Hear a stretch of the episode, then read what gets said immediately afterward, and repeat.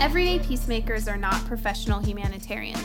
We're everyday people who are learning to see God and ourselves in others. We're daring to step off the road of comfort and immerse into reality. In the face of injustice, conflict, and violence, we are choosing to contend, not by getting even, but by getting creative in love. Everyday peacemakers are everyday people who are embedded within a world divided by difference, and these are our stories. Welcome to Everyday Peacemaking, a global immersion podcast hosted by me, Haley Mitsui, John Huckins, and Jair Sweigard. And as always, we're going to ease into this week's conversation with a question of the week. Let's get started with our question of the week. Ooh, clickety click. Out of those dice in the there? Tin. Die? Okay. Do you remember your first job? I sure do. I'll never forget it. Thanks for asking, Haley. Uh, it was at the Salinas Golf and Country Club, and I was hired on to renovate and revolutionize their range ball picking up strategy. Oh, wow. How old were you? fifteen and a half. Just old enough to get a worker's permit. And was the system beforehand like you would run out there with a hockey helmet? Hockey helmet and this little plunger, picking them all up. And then, no, so I, I was the guy who drove in the, the golf cart out there that was just shrouded in a cage. And there was a slice of open cage about three inches from the from the where your feet sit oh, to your mid-ankle. And this is what my life looked like. I was the poor sucker out there who had to pick up every friggin' ball on that range.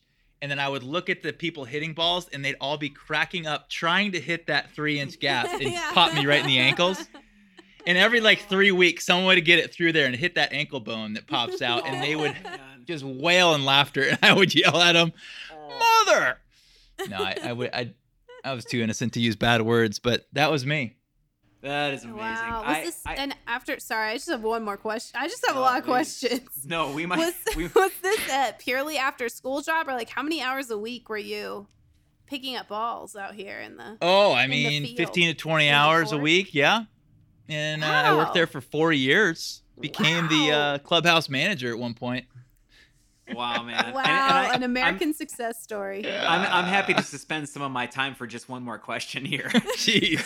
Question being, you started this by saying you were your task was to revolutionize the ball picking up process, and we haven't gotten to how you fixed the problem of the little ankle hole. Well, I'm glad you brought that up. It really, it was just as a way to try to frame the job as more significant than it was. it so was like exactly what I just described. The solution wasn't like steel-toed boots or like patch no. the hole. No, my my my solution was get promoted so I didn't have to do that anymore. And then laugh this, at the poor suckers that took over. To this day, there's that same card is out there. Poor yep. little suckers got bruised ankles. And now I go out there and try to hit them. Oh, man. Uh, I'll be brief. I had a paper route and then quit promptly when I recognized you weren't allowed to throw the newspapers uh, like the video game. And so what? then... I always thought that's so, how you did it. Well, and then, no, because people are particular where they want their paper oh. every morning. It's crazy, like inside the door or, you know, whatever it is. And then uh, and then I became a lifeguard at a resort, and that mm. was fun. I can just imagine, Jer, lifeguard. How old were you? Would, would love that mental picture. uh, you know, I was I, I did it from the time I was sixteen to the time I was eighteen. Okay, nice. Yeah, just, just a summer job. Saved a lot of lives, no saved, doubt. I saved... copious amounts of money. Myriad. You can imagine. Um, my first job, I mean, yeah, no, my first job. Uh, I worked at a summer camp when I was in high school, but I paid to do that. I did not get paid to do that. So my first paying job was I worked at Starbucks um, when I was seventeen. And my little claim to fame there is they did have to like sign a special waiver because they don't typically hire people under eighteen, but they really loved me. So mm-hmm. um, I got hired there and I worked there my senior year, and I hated coffee. And so that was actually not maybe the perfect job for me, but um, it made me feel very grown up working at a Starbucks. Well, and as a Pacific Northwesterner, that is very, very... I know. Stereotypical of what I one's know. First job should be. And of course, like now, my ha- I have, you know, my uh, my anti-establishment leaning. So at the time, mm-hmm. Starbucks was a little bit more local. Now with it being this global conglomerate, I'm less mm-hmm. proud of that being my first job. But, you know, we all have a story. We all have a we, journey. And we all have a past. We're that. all on our way, aren't we? We are. Thanks be to God.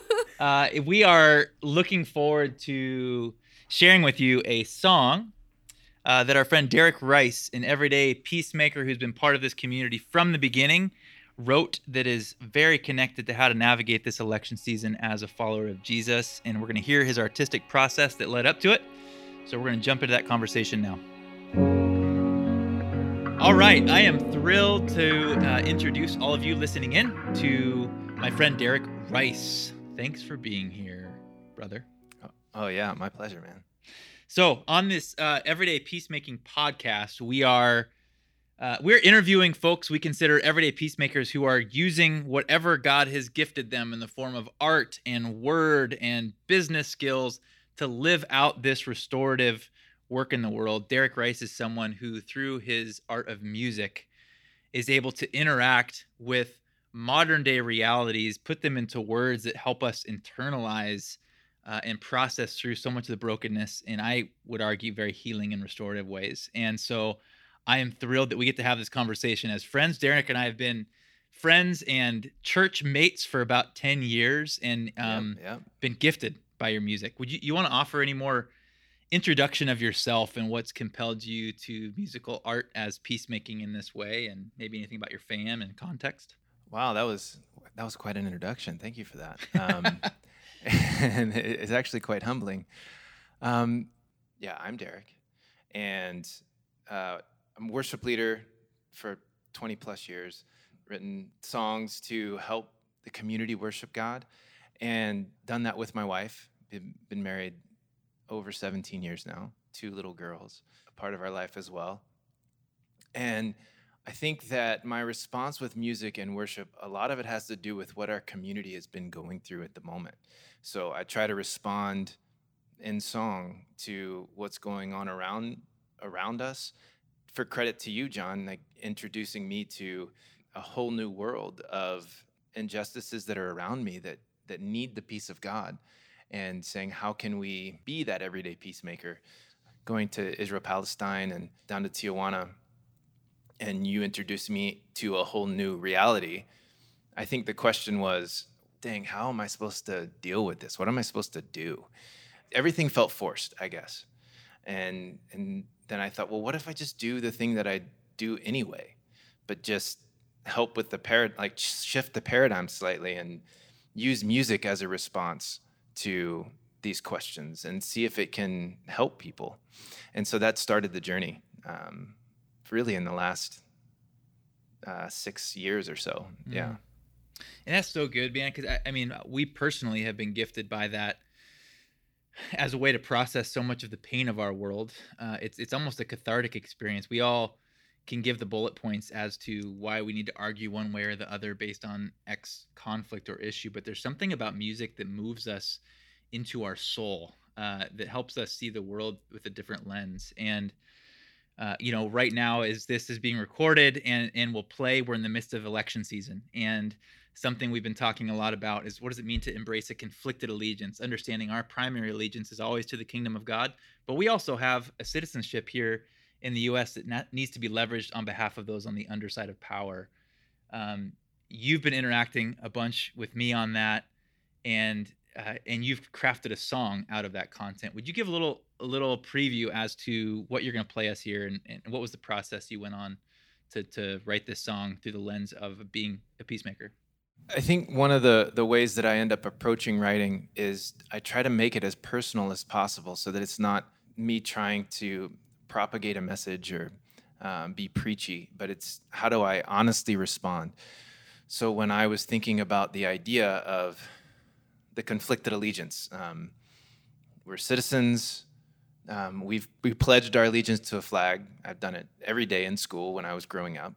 And yet when we stop and reflect and look back, and but I've also pledged my allegiance to the kingdom of God. And are there conflicts there? So I began to explore that idea uh, in my own life and discovering that so many times we pledge allegiance to things and not even aware of what we're doing, not even aware of what it means. So I can pledge allegiance to capitalism and not even understand, you know, the ramifications of that. Or I end up pledging allegiance to violence, thinking I'm doing it in the name of Jesus, uh, doing it in the name of God for, you know, redemption of a place or to bring peace. Um, and I think the call for me was to keep going back to uh, the love of Jesus. How are you bringing us in? Um, and so the prayer is, Jesus, draw us into your love. So would you be willing to play this song, this inaugural playing of Conflicted Allegiance song that you've written? Yeah, let's do it.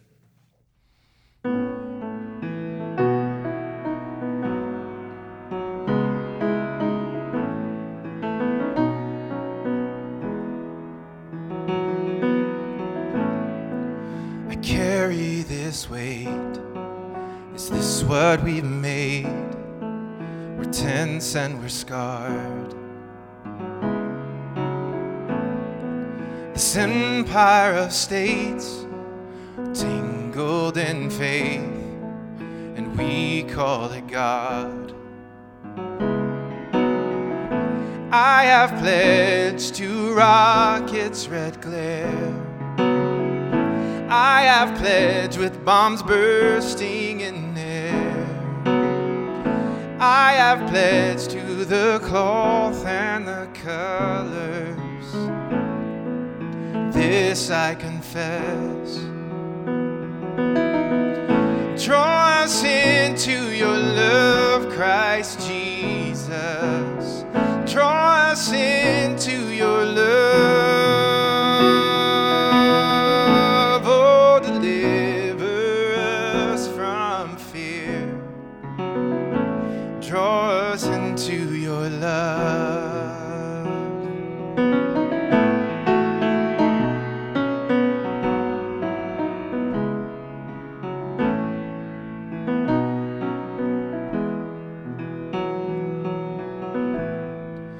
Misquoted Paul while following Saul in power and control. With God on our side, we were all justified to cast the first stone. I have trusted in order and law. I have trusted in tooth and in claw. I have doubted your gentle grace. This I confess. Draw us into your love, Christ Jesus. Draw us into your love.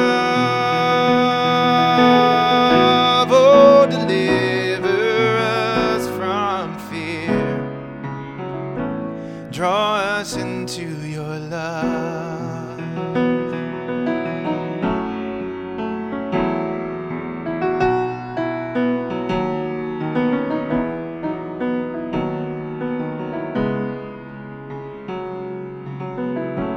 We need an angel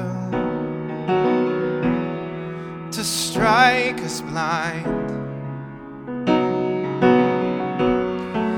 Loving mercy, come change our sight and teach us how to see. Teach us how to see. Draw us into your love, Christ Jesus. Draw us into your love.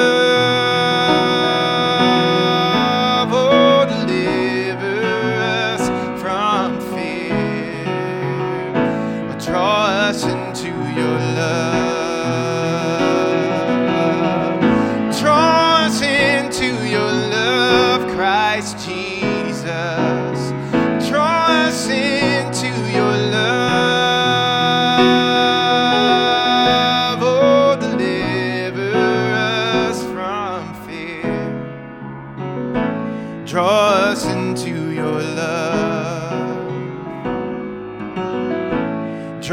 us into your love.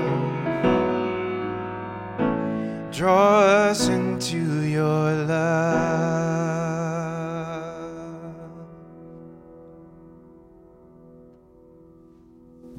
Derek Rice, everybody. Wow, man. Oh, thank you very much. So... I would like to mention that I did co-write that song. I had help with uh, with my friend Dan Erickson, mm-hmm. who we we talked through this topic over and over again and came up with that song. Wow, such a gift! Thanks, my friend. Hey, we have a we still have about five minutes to to be together, and I want to ask. You know, a lot of times, peacemaking is uh, seen as something that happens only around diplomatic uh, negotiations or something that happens in the middle of conflict zones. And so much of what we're talking about being everyday peacemakers in the community this reflects are literally everyday people using what we have in the context we happen to find ourselves in to be reflective of God's restorative work in the world. And how, how would you say that this, I, w- I want to hear about your process of developing this song through that lens. Like, I understand you as someone who sees yourself as an everyday peacemaker who uses your art of music to participate in God's restoration. How would you interact with that, and how was how did that inform your process of how you developed this song? Sure. Um, I mean, the first thing I think of is, I, I think what what hinders, what hindered me before, and what, maybe what hinders other people, is the idea that it, it seems so insurmountable. It seems so big to be this peacemaker in the in the way of Jesus. And I think by by saying, well, what do I already do that I can shift the paradigm slightly, it made it a lot smaller uh, in a way that I could engage with it. Um, so it's it's the small things of, you know, how do I write a song as a prayer um, that can just be personal, or how can I pay attention to my surroundings in a way that I maybe noticed injustices that I didn't see before, um, and what does God have to do, or God have to say about that? Um, so it becomes little small interactions uh, with a conversation with a neighbor, um, hearing a story about something that happened at the border, um, and and then bringing other friends involved that are also artists and saying, "Do you care about this?" And they're they're like my friend Dan, and he's like, "I absolutely care about this." Um, then then what can we do? Um, and we've worked on a few projects like this, Dan and I. Um, that have been not only healing for ourselves, but uh, healing for others when they get to maybe uh, we we give words to something that they've desired to pray, or they've desired um, to express but didn't know how. Yeah, um, is a way that we've approached it. Yeah, so good. Something else that really pops for me in that song is that you're talking about really heavy stuff. I mean, you're saying some strong. You're making us aware of some ways that our allegiance has been compromised. Um, but you're communicating it in a very confessional way. You're not pointing fingers of judgment. You're inviting people into your process of repentance. And, you know, as we talk about peacemaking, that that just, that there's something significant about that. Is there anything you would add to why? Why have you approached it that way? And why should we consider that for our own practice? I think that there's there are moments where um, I think as a country and as a people, we tend to put on ourselves the the generation of blessing that has come in a way, I guess. Um, so like the good things that have happened that we actually had personally nothing to do with. Um, we've had freedom in this war, or we've um, we've fought for civil rights here, but it's all before our time, and we take pride in those things. But when it comes to the the systematic injustice that is before us, say, well, I'm not a racist, or I have nothing to do with that. There's no ownership. Um, and so I think of that process that there has to be humility in taking ownership for also the burdens that we've experienced as a group. Uh, as we as we close up, what would you say as a word of encouragement or blessing to others? Uh, specifically artists probably, but any anyone that's seeking to be an everyday peacemaker as to how and um, why they should live into their gifts and and allow those to contribute to God's re- restoration in the world. I think uh, pay attention to things that already make you come alive, and try to look at it through a new paradigm. So it's not that you're going out and saying, well, how can I be a speechwriter now to, you know, fight this issue? I've never been a speechwriter before. Uh, but it's like, how can I use what I'm already uh, giving my energy towards and say, well, how can this be used towards the kingdom of God and towards peacemaking? Um, and it can be just as simple as that. It, it simply takes creativity.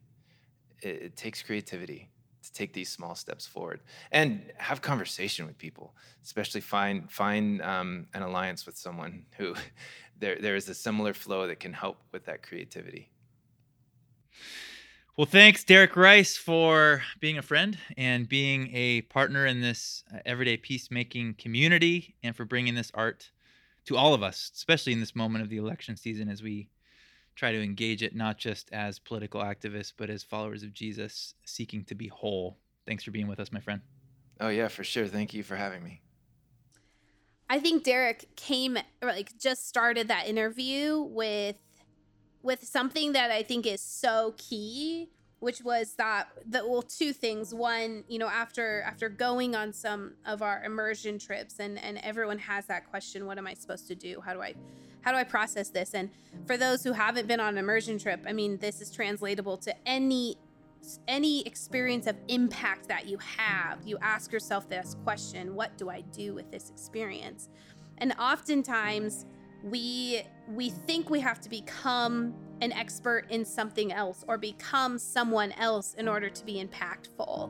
So maybe we go to the border and we see what's happening, and then we think we have to become immigration lawyers because we care so deeply about what's going on. And possibly, yes, some of us are being called to to be immigration lawyers, but I love Derek's res- response, which was, well, I'll just do what I already do. I'm already a songwriter. I already translate what I see in the world in the world into art. How can I now use this this avenue as as a way for me to to bring people into this experience that I've had? And it's so simple, but I think it's a step that so many pe- that trips so many people up. Because again, they think they have to become someone different in order to make an impact. Where the, the answer, or the truth is, you just have to take a look at what the tools you already have and how can you maybe re-implement them in ways that have different impacts. So I love that he just came out of the gates with with that um, with that little nugget. Yeah, I mean, I, the, naturally, the thing that came to my mind in that regard is the story of um, of Moses by the burning bush in Exodus three, and this.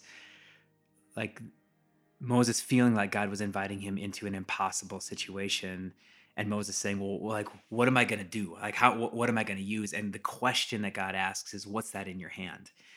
All right. And it's this weathered, sweat stained staff of a shepherd. Yeah. And God's like, yeah, I'm going to use that thing. I'm going to use the thing that's already been in your hand, that already has the shape, that has a familiar feel to you. I'm going to repurpose it though. Uh, and we're going to redeploy this restoratively. And um, and I think we see that throughout the scriptures over and over again, is that uh, God is never looking for the qualified or uh, the the equipped. God is looking for the, the for the available, and then says, what's in your pockets? What's in your what's in your bag? What's in your tool chest? Yeah, let's let's use those. And um, we're going to use those to to um, to set people free and, and restore broken things. And so I loved how simple. Because he in in that Derek took he even said this, like, the overwhelming reality of all the broken things. And when he started to ask the question, well, what do I what do I already do? What if I what if I did that with more restorative intent? He said it shrunk. It didn't make the problem smaller, but it probably right-sized Derek's understanding of how the Spirit was inviting Derek to enter into the story restoratively. And I just thought that was beautiful. Again, that's the essence of everyday peacemaking. That's it. And that and that's the stuff when people like him live into who they're created to be, then the rest of us benefit from it too. I mean, just like the way that Derek, rather than force himself into um, into another mold to communicate the same message, he stays within what he has been given. And when you're when you're working, when any one of us is working out of who we're made to be, it just sings metaphorically and literally louder. Uh, and more true than in any other context. And when that guy is in a room. You know, oftentimes he's soft-spoken. If he's not behind a, a mic singing, you get him behind a mic, and he's poured himself into these lyrics and this experience. It draws us. Uh, it draws us to the reality of our world. It draws us. It gives us a vision of God's restoration. It's a remarkable gift when we all step into what we've been given. Mm-hmm. And, and I think that's what makes this all sustainable, right? Because if everyday peacemaking means that we have to go get a new set of tools or, you know, and we're obviously we're a training organization. And so we're fierce advocates for capacity building and strengthening your skill sets and, and this or that. But like if everyday peacemaking was a whole new set of equation or a set of variables to an already exhaustive equation, it's not sustainable. If everyday peacemaking is reimagining how we show up every moment of every day, wherever we live, work, and play, suddenly it's not a thing that we do. It's a reality that we are. It's who we've become and are becoming. And, uh, and, and everyday peacemaking becomes this rhythmic expression of our lives. And in some cases, like for Derek, Derek doesn't write songs every single day, but there are these moments where maybe they feel a bit more poignant and the Spirit invites him to do a, do that one thing, to mark a moment. And that's what I love too, is, is Derek as a everyday peacemaker, singer, songwriter, and worship leader, is that part of the part of the skill that he brings, or part of the invitation as an everyday peacemaker, is to do this out loud in front of a community of people, um, and add add lyrics and rhythm and sound and music to a moment in time to, in some ways, um, make it a sacred remembrance. Like we will, we can return to this song, and every time we do, we're going to remember that t- that that time that God invited us into that thing, or that time that God did that thing restoratively. So it's really it's really cool. I, I can't over. Um, emphasize the sustainability of showing up with what we have in the moment in time, listening to what the Spirit is telling us to do, and and redeploying what we already have. Yeah, and we, you know, you always, I feel like it's very Christianese to to talk about the, you know, we're all different parts of the body, but I feel that very much in in Derek's contribution is is that it's such a necessary part of the body. And some people, their giftings are teaching or or articulating things, you know, and and change. I don't know, like, how do I say this? I think our, our Western mindset is so hyper attached to the brain. And so we think that the brain is the way that that uh, we change our mind, or that the brain leads the way. And and uh, for some people, that's true. For other people, it's the heart or it's the body. And so when you introduce um, music and art that embodies um, this transformation or this way of peacemaking, it actually allows a whole new group of people to be invited into an experience. And I think a group of people that often often get left out because our Western mindset is so focused on head knowledge and not necessarily heart heart knowledge or knowing. And so um, hearing Derek translate the experiences, and we'll have to make sure I'm pausing so that you can take this out if this isn't true. We'll have to make sure that we link to Derek's other songs that he's written about his experiences with Global Immersion, because I think it could actually, you know, um, it could reach people in a way that some of our other, you know, writings or teachings like don't. So I think it's so such an important contribution. I think too, you know, that oftentimes like Christian uh, worship songs are about prayer and praise, and and it's a, it kind of lifts us out of the realities of the world, so we can think of a, another world that is coming or is up in the clouds somewhere, which there might be some merit to that. But there's something about Derek's work, and I think this is true of of peacemaking. Peacemaking is not passive. It's not ignoring the brokenness of the world. It's actually confronting it. It's acknowledging it so that we can be part of healing and God's restoration. And th- and so that this song specifically was so focused on acknowledging a pain, a brokenness, and confessing, rather than pointing fingers and saying, here's the answers, here's where you need to go, here's where you need to change. Derek was simply inviting people into his own confessional journey, uh, but doing it in a way that a that a community can join in that chorus with him. And and that's what formation looks like. That's discipleship journey, and that's and that's a different it's a different portal, like you said, Hales, of the brain, to do that in song and collective confession uh, than than someone lecturing at us how to think. Thanks for raising up confession, John, because I I I, um, I I wonder in the in the grid of C-Immerse, contend and restore, where would we place that that internal? Because uh, I mean, he's doing it. He's he's doing. He's also singing, and so this is leading a, a community in the practice of confession. But you're right. The song is a personal experience of confession, and it almost made me wonder: like, is once we've seen and immersed, is a part of the way in which we contend for our own and one another's flourishing and restoration this act of confession? Is confession is is confession a contend practice? Right. And and is it necessary in order to unleash us into the creative love that we always talk about? Like if we if we see and immerse but don't confess how we are complicit to what's broken, does it actually hold us back from joining in the creativity that's going to bring about restoration? So good to have Derek Rice with us today on the podcast to help us understand that we all have tools that we can utilize for peace when we repurpose them for the sake of God's restoration in the world. And it might look like music, it might look like business savvy, it might look like art, it might look like speaking. We all have them. Let's embrace them and give them away, because that's when God does God's best work. So friends, God's restoration is happening. Now, go participate in it and know that you're not alone. For more information on the work of Global Immersion, visit global immerse dot org. Music in this episode was by King's Kaleidoscope and The Eagle and Child. This podcast is produced by Global Immersion and Adventure Vision Productions. If you haven't already, please subscribe, rate us, and leave a comment on Apple Podcasts or wherever you find your excellent podcasts.